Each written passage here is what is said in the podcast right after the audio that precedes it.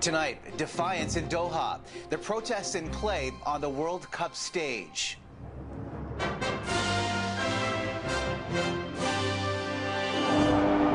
An unsung anthem against Iran's deadly crackdown. Innocent men, women, and children being killed on the streets. And the teams who abandoned armbands of solidarity. This is not a player's decision. Visiting fans navigating Qatar's code of conduct. It's like if you go to someone else's house, you have to respect the rules. As Canada prepares for a monumental matchup. We're going to be tested in ways that maybe we haven't been tested. Plus, a powerful earthquake pummels Indonesia. Catastrophic scenes and the desperate search for survivors.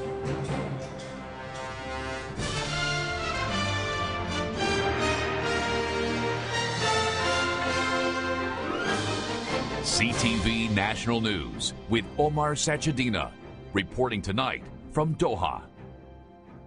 In the capital of Qatar, there are signs of pride in the past and promise in the future. Good evening, everyone, from the World Cup host city, where the intersection of sports and politics once again played out on the soccer pitch. Team Iran, arms locked in solidarity, muted themselves to send a message back home, while Team England took a knee. And Team Canada's captain signaled his intent to wear his heart on his sleeve with a no discrimination armband when the Canadians play on Wednesday. But our coverage begins tonight with CTV's Heather Wright and those Iranian players determined to play the dangerous game of speaking out. Amid the noise outside the stadium, the loudest message was delivered in silence. The players representing Iran refused to sing their own country's national anthem, seen as an act of defiance against the regime. Instead, they joined arms and looked straight ahead, the latest show of solidarity for anti government protesters. Conditions in our country are not right, team captain Ehsan Hajsafi said yesterday, the first Iranian player to speak out in support of the protests. The team had been criticized for meeting with the Iranian president before leaving for Qatar. But this is the second time in as many months the regime has been embarrassed at an international sporting event. In October, Iranian rock climber Elnaz Rekabi competed without wearing a hijab. She later claimed the omission was an accident. For two months, the sustained uprising in Iran has been met with violent crackdowns from police. The protests were triggered by the death of Mahsa Amini, who was arrested for not wearing a headscarf according to government standards. She died in police custody. Even today, authorities opened fire on protesters, just as the men's team took their own stand. Ahead of Iran's opening match, a small protest outside the stadium. Though some fans were hesitant to speak. I don't want to talk about something uh, uh, uh, except the game. Fearing reprisals back home. Still, many found a way to exclaim women, life, freedom, the movement's rallying cry. Wishing them strength in, in this fight against the government. Qatari officials continue to promise inclusion at this World Cup, but several team captains have now been banned from wearing the One Love rainbow armband in solidarity with the LGBTQ2S plus community. They had been prepared to pay fines, but just hours before their first games, FIFA made it clear anyone wearing the armband would receive an automatic yellow card. There is a lot of anger here, says Germany's national team director. It feels a lot like censorship. With this threat from FIFA, teams say wearing the armband is too risky because a second yellow card would result in ejection. As for the Iranian players, it's not clear what sort of punishment they may face from Tehran. Omar. And that is a significant question. Heather Wright in Doha tonight. Thank you. And Heather was outside the stadium today when fans who paid for their tickets had trouble getting in and missed the opening kickoff. Just tell us what's happening. So, as of this morning, the app crashed and all my tickets disappeared. I checked the tickets this morning, everything was working fine. And now they're just not on your phone? All four games have been wiped, everything's wiped. When I scanned, it's not showing some error. So, I mean, Frustrating? A little bit because the match is going to start and uh, we are waiting for the ticket now. Nothing else to do, we have to wait. A glitch on the official FIFA app has left some fans unable to access their tickets electronically.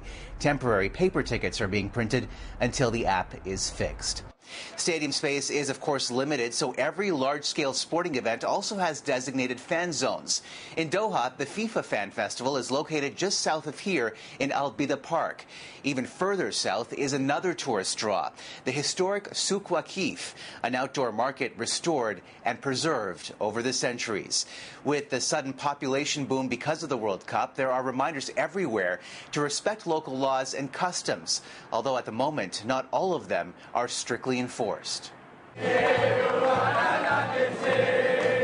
More than a million fans are cheering on their teams. In a country that's told the world it's welcome as long as it plays by the rules. It, it's been hard being a woman there. Really, chauvinism is something here. Criticizing Islam may be criminally prosecuted. Same goes for criticism of the Qatari government. Public displays of affection are frowned upon. And for same sex couples, public or private, it can even trigger a prison sentence of up to three years. It's like if you go to someone else's house, you have to respect the rules. It's the same. I'm somewhere else, I have to be respectful. But the hosts of this party made a surprise reversal of policy just two days before the tournament's first match. No alcohol at any of the eight stadiums. Even at restaurants and patios, coffee, water, and soft drinks have replaced glasses of wine and bottles of beer. Do you wish you could drink? No, it's not a big problem. I lose. Sometimes. I, I miss to drink some beer, but okay, it's okay. Yet, for all the attention on Qatar's conservatism, on some aspects, and in areas filled with tourists, the Gulf state appears to have relented. So called moderate dress for men and women wasn't enforced while we were at Doha's oldest market today. And a ban on unmarried women and men cohabitating has been suspended to allow them to stay together in hotel rooms for the World Cup. And FIFA is reporting record revenues from commercial deals tied to the World Cup. 7.5 billion US from sponsorship deals and broadcasting rights, surpassing all financial projections. And surpassing all expectations, Team Canada. A little later, we'll get an update as they get ready for that first match on Wednesday. Global Affairs estimates up to 25,000 Canadian fans are here in Qatar for the World Cup. Today, count one more. The International Development Minister is in Doha. Harjit Sajjan participated in a, quote, trilateral sports diplomacy event with U.S. Secretary of State Antony Blinken and Mexico's Foreign Affairs Secretary Marcelo Ebrard. There is an unfolding tragedy in Indonesia tonight. A massive earthquake on the island of Java.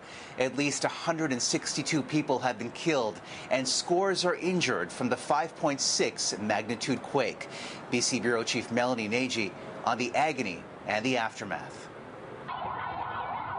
With hundreds of people wounded, many of them children, emergency responders were forced to treat the injured in a parking lot outside a packed hospital. All of these people were hurt after a powerful earthquake struck the Indonesian island of Java. As for the death toll, officials say it is likely still climbing. The quake, which was followed by several aftershocks, damaged and destroyed more than 2,000 buildings in the Cianjur region. This man says he was sleeping at the time of the tremor and barely escaped his crumbling home. In several areas, rescue teams are still scouring the rubble in search of survivors. Much of their focus has been on schools where students were taking extracurricular classes. This mother of seven still can't find one of her children. Everything collapsed beneath us, she says. I had to dig out my kids, and one is still missing. Indonesia sits on the infamous Ring of Fire, where earthquakes and volcanic activity are frequent. Today's quake was also felt in Jakarta, which is about 100 kilometers from the epicenter. Swaying buildings in the capital prompted people to run into streets for safety.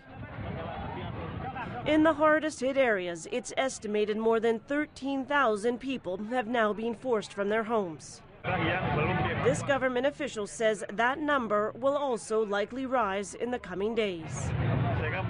Along with the earthquake and aftershocks, there were several landslides, making it even more difficult for rescue teams to reach those in need of help. Omar? A difficult day for so many families. All right, Melanie Nagy, thank you. In the U.S., a federal emergency has been declared after this weekend's historic lake effect snowstorm that hammered New York State. 11 counties will get federal disaster relief to speed up the cleanup. This is my first attempt, and I'm not going to be able to get my car out. It's too heavy. Being disabled is kind of hard, you know, and um, you can't really do anything. And the slow recovery means Thanksgiving may be a struggle. There's nothing in the store. You, you got bare, you can't get a loaf of bread or anything. We got lucky, got a small turkey. The storm buried parts of Buffalo in up to two meters of snow. This is going to be a critical week at the Emergencies Act inquiry, with the Prime Minister expected to take the stand. Today marked the first testimony from one of his cabinet ministers, while the head of Canada's intelligence agency also testified. He supported the government's unprecedented move against the convoy protests. CTV's senior political correspondent Glenn McGregor reports. The Minister for Emergency Preparedness was sworn in to explain a pivotal decision. My name is William Blair. Long before the Freedom Convoy, Bill Blair had dealt with large protests as Toronto's police chief during the G20 demonstrations in 2010. At the beginning of the protest in Ottawa, Blair called for respectful dialogue. I was concerned that inflammatory language could incite, incite a more um, violent response. But as the protest ground on, he became more concerned. I think people were living in a state of, of fearfulness and, and intimidation. Worried too about the effect on business of blockades at key border crossings. The impact that it was having, not just economically, but on people, on families, and you know, people were being laid off their jobs. Ultimately, he said he felt it was time to invoke the Emergencies Act. And I believe that it had risen to the to the level of a national emergency. In earlier testimony, the head of Canada's spy agency confirmed that he had given the same advice to the Prime Minister that police needed additional powers. On my experience, having been around national security issues for for uh, quite a few years now, led me to believe that the, the, the regular tools uh, were just not uh, enough to address the situation. David Vigneault said CSIS found the convoy didn't rise to the level of a threat required for his agency. We did not see specific uh, actions being taken uh, that would characterize a threat to the security of Canada. Still, he believed that a broader standard applied to the decision by Cabinet to invoke the Act, a legal distinction that could ultimately determine the outcome of this inquiry. I don't know if semantics is the right word, but I do think that when you're dealing with the national security, with public order, you'd have to take a fairly broad view. Tomorrow, more cabinet ministers involved in the decision to invoke the act will testify, including Public Safety Minister Marco Mendicino. Prime Minister Justin Trudeau is set to appear on Friday. Omar. All right, Glenn McGregor in Ottawa tonight. Glenn, thank you. Time for a short break, but when we come back. I'm doing okay considering I lost some friends. New details after a deadly rampage at a Colorado nightclub. Plus, we're here to get a job done. World Cup confidence ahead of Team Canada's debut.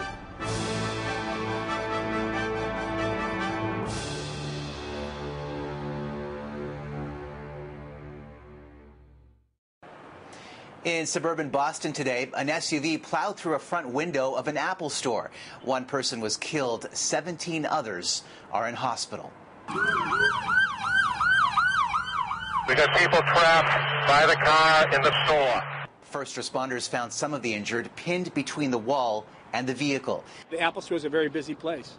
Uh, and it's Monday of a, of a holiday week. The driver is still being questioned tonight as part of a criminal investigation.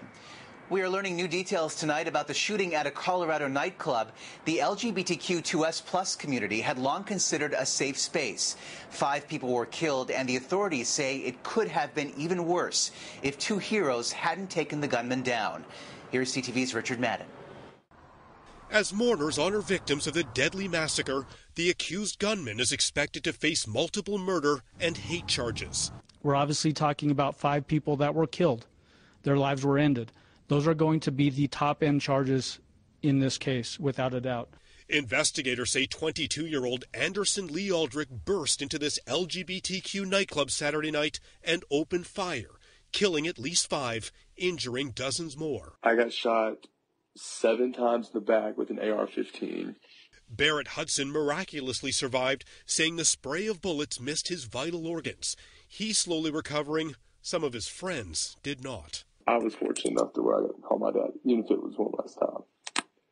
I got to call him and say bye. Tiara Kelly was performing when shots rang out. This guy, the look on his face was full of hate.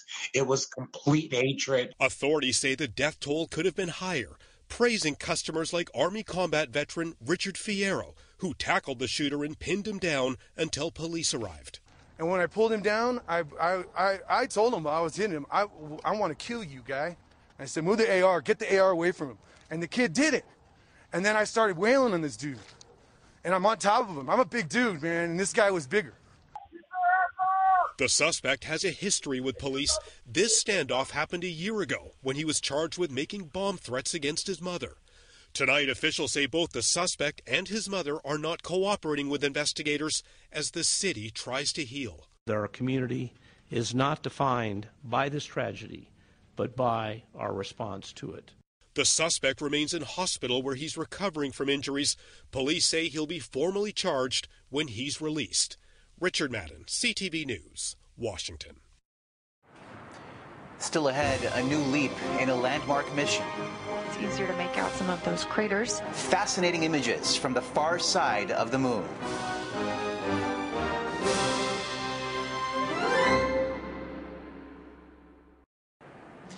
NASA made small strides today and eventually wants to take a giant leap, returning humans to the moon. But first, a lunar flyby.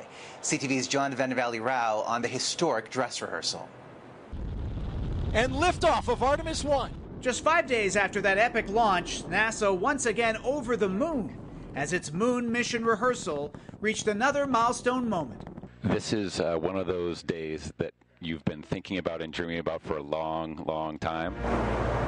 In a major test, the Orion spacecraft. Orion continues to grow closer to the moon. Beamed back spectacular live images as mission controllers watched, described as being giddy, as the uncrewed vehicle made its way out of sight of the Earth, which you can see off in the distance, towards the far side of the moon, beyond signal range for just over 30 minutes we continue to test out the vehicle and uh, put it through its paces to make sure uh, we understand exactly how to operate it. Operating all on its own. The main engine successfully fired as the craft began a far flung orbit of the moon, with three test dummies on board and a Snoopy doll dressed in its own spacesuit. Over the next two weeks, the craft will go further into space than any vehicle designed for humans has ever flown. And so far, everything's going great. Just big smiles and just like a kid in a candy store, I would say, just how happy we are. The Orion passing over the Apollo 11 landing site in the Sea of Tranquility, just 130 kilometers from the surface, further putting NASA on track for a crewed mission in 2024 that will include a Canadian. If you go outside tonight and you look at the moon, there's a spaceship going around it. Like that's a really big deal. And we're working toward a night when you can go out and look at the moon and know that there are people walking around on it. A dry run that NASA says has so far exceeded all expectations. John Vennavally Rao, CTV News, Toronto. And a rocket man on Earth blasted off towards retirement last night.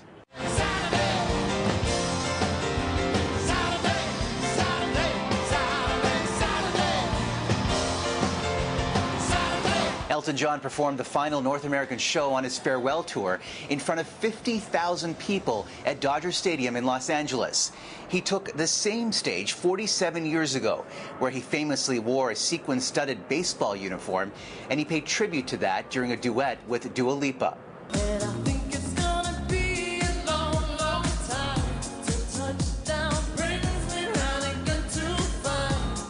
75 year old says he will no longer tour in order to spend more time with his family. Certainly well deserved. The Toronto Argonauts are looking forward to more time with their family after ending their season with a Grey Cup. The team returned with the coveted trophy from Regina today. Slowly processing the moment uh, that happened yesterday, and uh, you know, absolutely elated.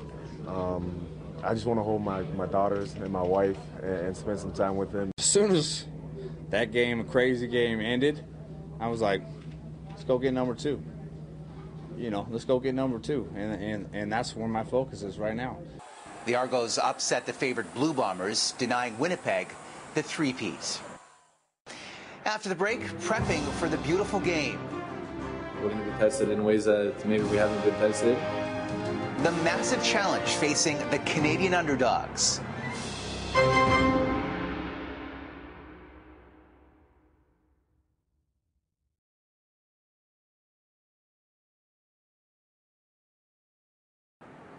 Welcome back to Doha, where in two days, Team Canada will face World Cup favorites Belgium. So we end tonight with TSN's Matthew Scianitti, who has the over under on the underdogs. Davies takes it away. Alfonso Davies keeps it himself. Goal! There's a lot of attention on Alfonso Davies and Stephen Eustaquio and Jonathan David, all part of Canada's attack, so it's easy to think the defense is getting overlooked again. But veteran defender Steven Vitória knows Canada's resume, and he also knows the new challenge Belgium presents. Maximum respect for, for Belgium for that first game, but also maximum respect for ourselves, for our growth. CONCACAF's not easy to, to qualify out of. And in first place, and with our the best defense, we're going to be tested in ways that maybe we haven't been tested. But you know that's what the sport's about. You know, and we're focused on that growth. We accept that challenge. When Canada drew Belgium, its players consistently expressed admiration for all of Belgium's talents. Oh, we got a game now. This is getting physical, though. Throughout qualifying, however, Canada created an edgy reputation, too. Think of Canadian defender Doneil Henry refusing to move from the corner flag as he warmed up next to a Panamanian player trying to take a corner kick. Canada now talks about having healthy respect for its opponents and itself. All 26 of Canada's players were accounted for yet again, and afterwards, forward Ike Ugbo was asked how Alfonso Davies and Stephen Eustaquio and all of Canada's players looked, and he said, quote, sharp. That's a little bit more insight. Maybe we'll get just a little bit more when John Herdman speaks to the media on Tuesday. Matthew Scianitti, TSN, Doha. And Matthew, along with the rest of the team at TSN, will have coverage of the big game, Belgium versus Canada, on Wednesday. Coverage starts an hour before kickoff at 1 p.m. Eastern, 10 a.m. Pacific, exclusively on CTV and all TSN platforms, including tsn.ca and the TSN app. And before we go, we want to salute fans of another underdog squad, Team Tunisia. On the Doha Metro, we spotted these Tunisians in a spontaneous moment of joy, just happy to be there.